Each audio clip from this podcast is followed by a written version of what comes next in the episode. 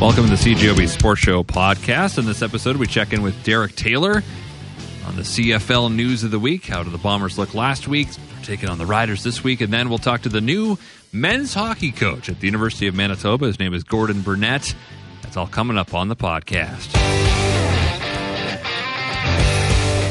Friday night, also when the Winnipeg Blue Bombers are next in action, and the voice of the Bombers is Derek Taylor, who joins us now. Derek. Are you excited for a week two battle in Regina? Uh, I am. Any chance to, to play the Riders, to, to go back to the city used to work work in, and a chance for the Bombers to put up a 35 point win. I'm excited for any of those things. All right, so let's start with the Blue Bombers and uh, your thoughts on what we saw Friday. I thought personally, and I would have said this on the post game show, but I had to leave. Uh, I thought the Bombers were just a, a way better team that made a couple enormous mistakes, but otherwise was was dominant. What did you think? Yeah, I mean, enormous mistakes. There's just there's a certain degree to which luck plays into these things, right? Janarion Grant fumbles; those balls often just skitter around the ground, right? But that one lands right in the guy's arms, and Fraser Sopik takes off for the end zone, only to be stopped two yards short. Like there's just there were three weird touchdowns in that in that game. So you take those off the board and you go, well, it was 41 to 10 if not for those. But then on the other side, one of the things I kind of wondered about in the in the preseason and the lead up this season was how will they be in coverage? And I mean, there was Tim White burning the guy cold, but Bo missing him. There were receivers steps behind defensive backs, and Bo Levi Mitchell missed them.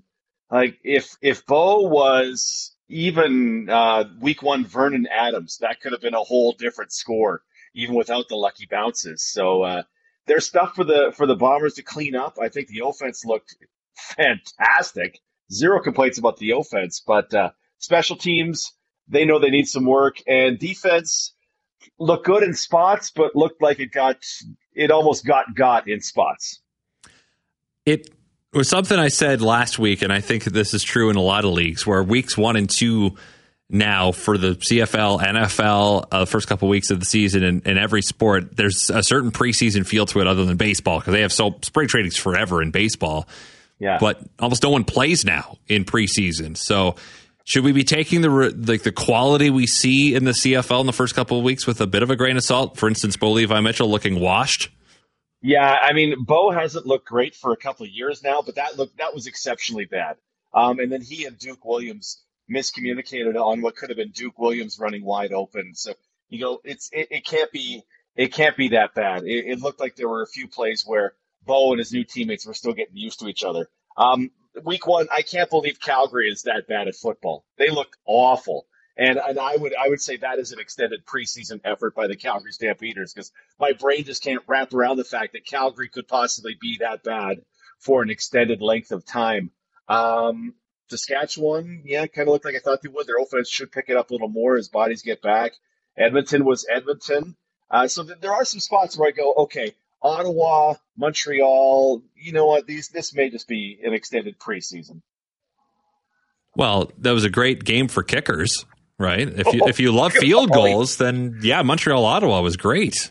Oh, just awful, awful football. A couple of just terrible. Even BC, right? Like BC had a couple of touchdown drives, and then that Thursday game went cold for quite a while, and BC wins it pretty handily. It didn't feel like Calgary ever threatened. The only uh, if they got much more than the the Vernon Adams interception, like uh, even BC, I I'm still unconvinced that that they're you know I'm I'm not putting them number two in my power ranking. Let's say that. Well, you take out the Winnipeg game, and you know Hamilton's points one came on special teams, one basically came on on special teams, and the points scored in order of most to least in the other games was 25, 19, 17, 15, 13, and 12.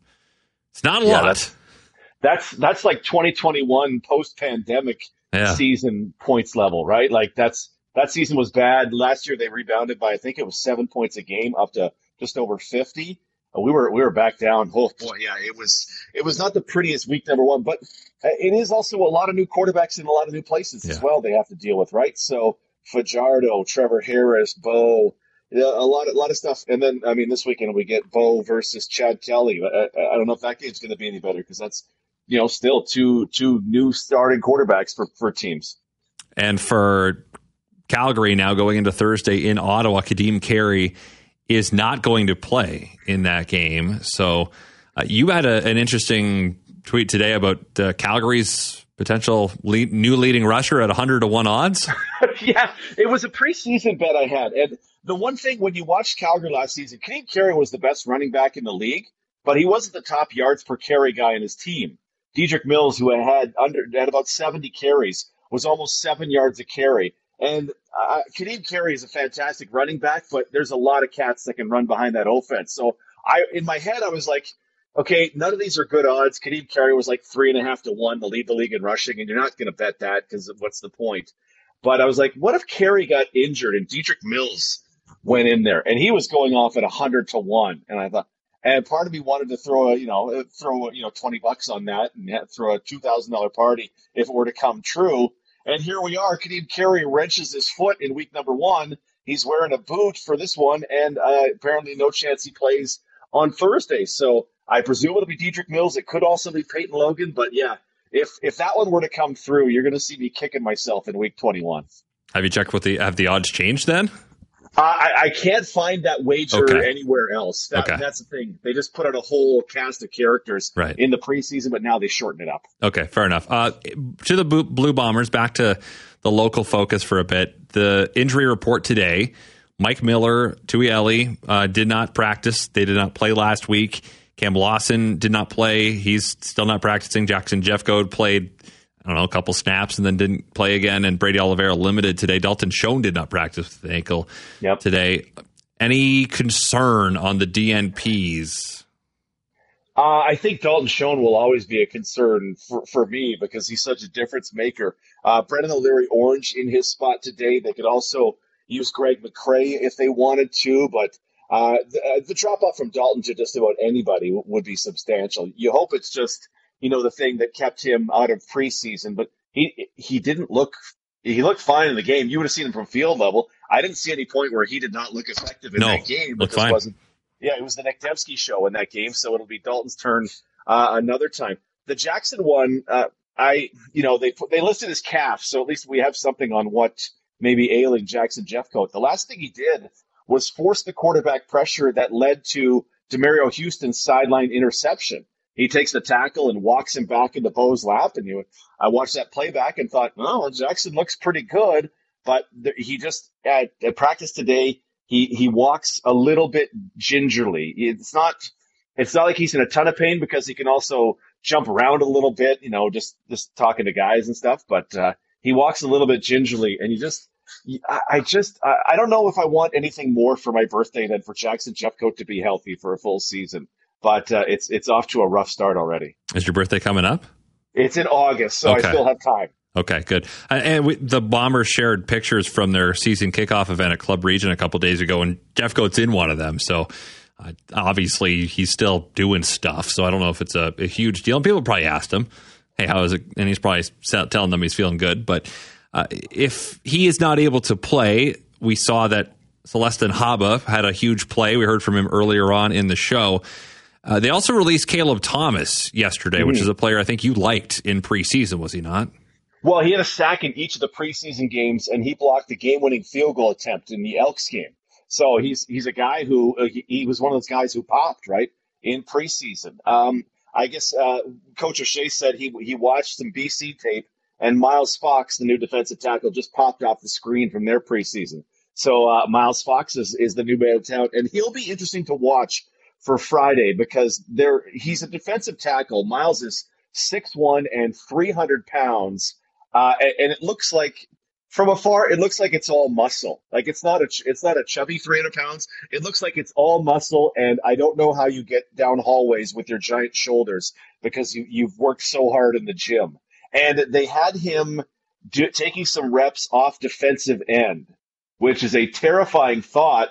But also, when you look at the roster and go, well, if you're going to bring Haba and Jefferson and Anthony Bennett, if you roster Miles Fox and he has the potential to take snaps on the edge, you you could potentially give Jeffcoat the week off, or if Jeffcoat needs the week off, uh, that may be able to allow you to get Willie Jefferson some rest instead of forcing him to take all 55, 60 snaps, whatever it is. So I, have I've never like I've not seen much of Miles Fox play because he had three tackles for BC last year and very limited action. But uh, if they could get you know Casey Sayles was about to play the end last year. If they could get some pass rush snaps from Fox, if that's even remotely possible, that would be good news for the uh, the Bombers going into Friday. And what about Brad Muhammad, who last year was a pretty good player and started a lot for the Calgary Stampeders? He was cut out of uh, training camp. Uh, we heard your conversation with him earlier today. These Fox and Muhammad signed to the practice roster, but they could play right away. So, what is the thought on, on what he brings to the team? Yeah, I Coach O'Shea talked about being thin at halfback, and when you look at the guys they kept on the practice roster, it was Matt Cole, who's since been released, and Abourdirame Souare. Uh, both guys played the corner, and, and both guys did some in the return. And I guess they look at the practice roster and go, we don't really have anybody that we trust at halfback. Uh, Cole and Durami Souare, both rookies to the Canadian Football League, and, and halfback's just kind of a different beast. Jamal Parker's on the six game injured list. He would be an option at halfback, but not until at least week seven at the rate it goes. So I guess you look at the at the market and you go, well, Muhammad can play there. Deatrick Nichols is an absolute stud. Evan Holm came down hard on his on his uh, hip slash back contesting a pass in the game. If he was to get injured, he looked fine at practice today. But if he was to get injured, who's going to play halfback for us? We've really got to make something happen. So I, I feel like this is just cover. And I mean, Muhammad, you, you heard him talk about it. He's had great games at IG Field, four pass knockdowns, two interceptions. Like he, he's he's got it and he's got experience. And I'm I'm not 100 percent sure why Calgary let him go because their defensive backfield is not overwhelmed with with uh, superheroes. So yeah, it's it's a real blessing for the Bombers to be able to to go to the street and get a guy like that. Get to, out here on this as a big NBA fan. Your thoughts on Denver taking home the title last night? So happy for that. So happy. There there are just certain guys that I'm happy that the sports rabbling public will get off their back finally. And it's it's going to be Nikola Jokic. Oh, he's never done anything. He doesn't really. Someone resurfaced a Kevin Durant tweet from years ago about all he cares about is going to work and then going home to visit his horses. And then, oh, but then, oh, by the way, a couple years later, he's the best player in the world, and he could well have been a three-time MVP, and he was just unguardable in in those this entire playoff run. He is such a fun player to watch. I do you do you remember Arvydas Sabonis at all from the Blazers? I'm too 90s? young for that. Okay, yeah, I just wanted his son Domantas plays now. Yeah, but Ar- Arvydas Sabonis was the first big man to kind of come over from Europe and really flash this passing game, and it was it was un- incredible to watch because he was seven whatever seven two. 300 pounds, couldn't really move well, but man, he had the passing. Jokic is just, he's the best big man passer there that there ever has been in the game. And then you add in Jamal Murray's story and, oh, he's coming off an injury and Michael Porter Jr. has just been constantly injured from college all the way through and all these pieces and they get no respect and they're not even getting respect for this playoff run, which they had to go through Kevin Durant and, and the Phoenix Suns, and then you know uh, an overpowered LeBron James and the LA Lakers. Like, I'm sorry, the Lakers were a seventh seed, but by the time they got the playoffs, they were no seventh seed anymore. This was a real contest. So I, am I'm, I'm glad that that folks may uh, finally get off Nikola Jokic's back and, and move on to their next guy that they they don't think is accomplished enough. And don't give short shrift to my beloved Minnesota Timberwolves who won a game. Come on now. the Timberwolves won a game. Yeah, they beat them. They the Denver took. Oh. They beat Minnesota. They beat Denver in game uh, four, I think, in overtime to pr- avoid the sweep. So. Oh yeah, yeah, right, right. Sorry, that was that was a long time ago. I know, I know. it was a terrible series. It was not very yeah. good. But anyway, uh, Derek, appreciate your time as always. Thanks for this, and uh, have fun calling the game on Friday. Thanks, brother. Well, Mike Sirant is a name very familiar to those who have followed hockey in this community for years. Spent over 30 years as a player, assistant, and head coach with the Manitoba Bisons, but he has retired, and the man that will be filling his shoes as head coach of the Manitoba Bisons men's hockey team is Gordon Burnett. And Gordon joins us now on the CJOB Sports Show. Gordon, how are you doing tonight? I'm good, really good. Thanks for having me, Christian. And where are you right now? I'm actually still in Moose Jaw. Okay. And for those who don't know, you've been uh, an assistant coach there in Moose Jaw. So, uh, how did you come about applying and being interested in taking over this job? Well, I think um, you know I've I've uh, I've coached college hockey before, and I played college hockey, and it was always something in the back of my mind that if uh, if the opportunity was ever there, that I'd be interested in um, pursuing it. And when uh, we were in we were in Winnipeg playing the ice, someone mentioned that uh, the coach was uh, retiring. And so um, I asked a couple questions, uh, some people that were familiar with the program, and and uh, I decided to put my name in. And you know, I was familiar with Winnipeg uh, just because I'd uh, coached the Blues for uh, a year previous to coming to Moose Jaw. So you've been to uh, a bunch of spots, Notre Dame in the NCAA, or uh, you've been with the Kootenay Ice, the Moose Jaw Warriors, as you mentioned, the Winnipeg Blues. So you, have seen a good part of Western Canada now, and you're going to keep seeing that with uh, the Manitoba Bisons coming up. Just what from living here for that brief amount of time and playing against teams here? What what's your thought on the the, the junior hockey scene, the university hockey scene here in Winnipeg? Well, I, I think there's a lot of uh, hockey being played in Winnipeg. It's uh, the hockey city for sure, with all the teams that exist from with the professional teams and, and the junior teams, and now and obviously the the university team. But I think uh, there's a lot of good players from the area. Um, there's people get excited about hockey. You just look at all the spring tournaments and, and all the minor hockey that exists in the city. Um, I think it's I think it's a great hockey community and a, and a hockey market, and you know I, I'm excited to come back to it and, and be a part of it again. How would you describe yourself as a coach?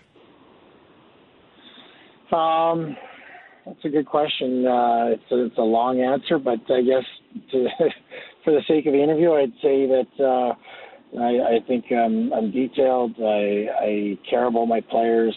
I, I wouldn't describe myself as a player's coach, but I'd say that uh, I, I think communicating uh, with today's players is, is very important and I just think it's so important that you're you have structure to your game and and you're able to teach what you want them to play out on the ice. And so I guess I guess a communicator and a tactician might be an easy way to put it.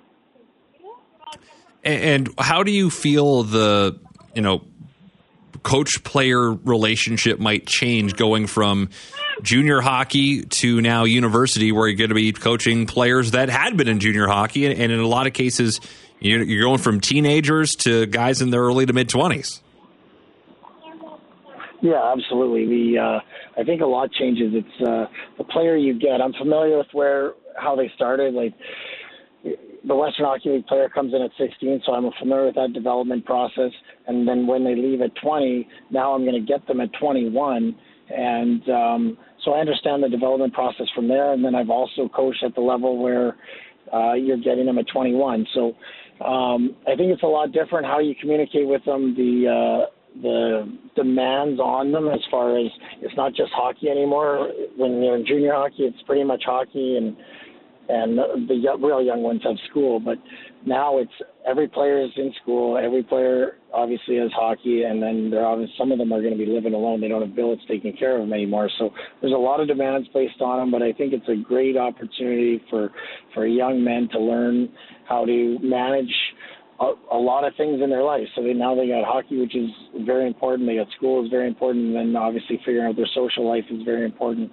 So it's it's a great opportunity. It's a great time for these these uh, young men to uh, grow up a lot, and they change a lot in this time. But for me, how you communicate with them, I think I think the communication style is just it's more. Um, I guess it's more of a conversation. It's more back and forth. And in junior hockey, they really don't know uh, all that much about the game, and they're still learning all the details of the game, of their position, of the systematic part portion of the game. So I think the the kid that you get at 21 knows a lot more about the game than uh, the kid you get at 16. How does recruitment and getting players to come to your team change your job as a head coach compared to being an assistant in the WHL? Well, that's that's the biggest part of it. I think is um, you know the WHL is built. Um, the players are come from a draft, where at uh, the U Sports level, obviously we recruit them. But um, I think that's a huge portion of it. This year, obviously, it, it's uh, a little bit different for me because I'm starting on June one, not um, not right it like for for the 03 group for the 02 group, but for the 03 group, I can't. I'm not. I'll start right away in September, October, and start talking to all those 03s that we're interested in to start filling spots. For the 02 group, it's going to be difficult just because um, a little bit late to the party, if you will. And you know, Mike did a little bit of uh, recruiting, but it's tough because you know Mike's recruiting a kid, but also saying I won't be the coach. So he did what he could, and, and I appreciate all that. And, and Mike and I are in contact every day, and he's been extremely helpful in in um, helping me get uh, organized, and not just with recruiting, but um, all the other things that go along with the job. So he's been incredible for me. But the recruiting part is, is one of the biggest aspects of the job because your player supply obviously is the lifeline of the team, and you know you got to make sure that you're recruiting the right people as well as the right players. And you have to do it all while still focusing on coaching the t- players you still have. Absolutely, absolutely. So obviously, you know, you got to be organized and you have to manage your time properly. But I guess one of the advantages I have coming from the Western Hockey League is that I uh, I'm familiar with a lot of the players um, that we'll be recruiting over the next number of years. And moving forward, I also have what I think are good relationships with uh, a number of the general managers and coaches in the league that um, are vital when you're trying to recruit some of their players. That you can get a, a little bit of history on some of the players you might know as a player, but not as a person, because it's just as important to me that we make sure that we're bringing in the right type of person into our program. All right, so you're from Regina. Does that mean you're a Rough Riders fan? I can't admit that, can I? Right now, you're on the spot. You're on the record. Well, you know what? When I came to uh, Winnipeg, uh, we went to a Blue Bombers game, and we really enjoyed uh, enjoyed ourselves. Uh, what do we call that one? The uh, the Banjo Bowl. Uh, uh-huh. We went to that game, and it was it was incredible. We were sitting a little high, but you know the the energy in the stadium and uh, the people were sitting beside. They couldn't have been uh, nicer people and more enthusiastic about the Blue Bombers. So it's tough not to. Uh, to join uh, join the blue and the blue and gold. Is that yeah. what you guys? Yeah. Well, I mean, you're going to be playing hockey, but uh, you know, a couple football fields away from the football field. So, I understand if you want to exactly. change loyalties. Exactly. I think I have to. I think I have to. I'm excited. We're excited to be coming to Winnipeg, and I think uh, if you're going to move to Winnipeg, I think that's part of the process. You might have to uh, change over to cheer for the Blue Bombers. So, logistically, then, when do you actually get to Winnipeg? So that that's uh, well besides recruiting which i'm doing all day every day phone's been glued to my ear um, our house is for sale in uh, in moose jaw here and and we've already been to winnipeg for about four days looking for a place and we're we're just in the middle of that process. We need this house to sell and we need to get to winnipeg as quick as we can but you know the university is gracious enough to let me start a little early than than uh, when I can actually be there in person, just so we can get recruiting on on on the go. Because obviously we have to get the kids enrolled and and get them get their classes picked. And you know we're really late to the recruiting um, the recruiting scene as well. So we're hoping to be there in July. Um, I I think that's realistic. It's uh, a lot of it's going to come down to someone uh, making us an offer on our house here too. But the nice thing about today's day and age, a lot of a lot of video meetings, video conference meetings. We have as long as you have the internet and your phone in the summertime and your computer, because I have to. I'm watching a lot of players as well, just um, with uh, some of the online services that that exist now. So as long as you have those three things, you can really do your job from anywhere until uh, we get on the ice and get going. But I think July is uh, really the target. I think that's a realistic date for us to actually be in Winnipeg. Well, wish you the best of luck in selling your house. Uh, someone who's had a condo listed here for about eight months and is still trying to sell it. Wish you the best of luck in that, and uh, best of luck in this new venture in your life as head coach of the Manitoba Bisons. Christian, I really appreciate you having me, and I and thank you very much for the uh, for the well wishes here. And we're excited about getting there and getting started. That is Gordon Burnett. He is the new head coach of the Manitoba Bisons men's hockey team. Well, thank you very much for listening to the CJOB Sports Show podcast. If you like what you heard, guess what? You can hear more every weeknight on CJOB from 6:30 to 9 p.m. Thanks again for tuning in. Subscribe if you'd like. We're available on iTunes and other places, I'd imagine. So farewell until we meet again. And thanks for all the. So sad that it should come to this. We to warn you you may not share our intellect.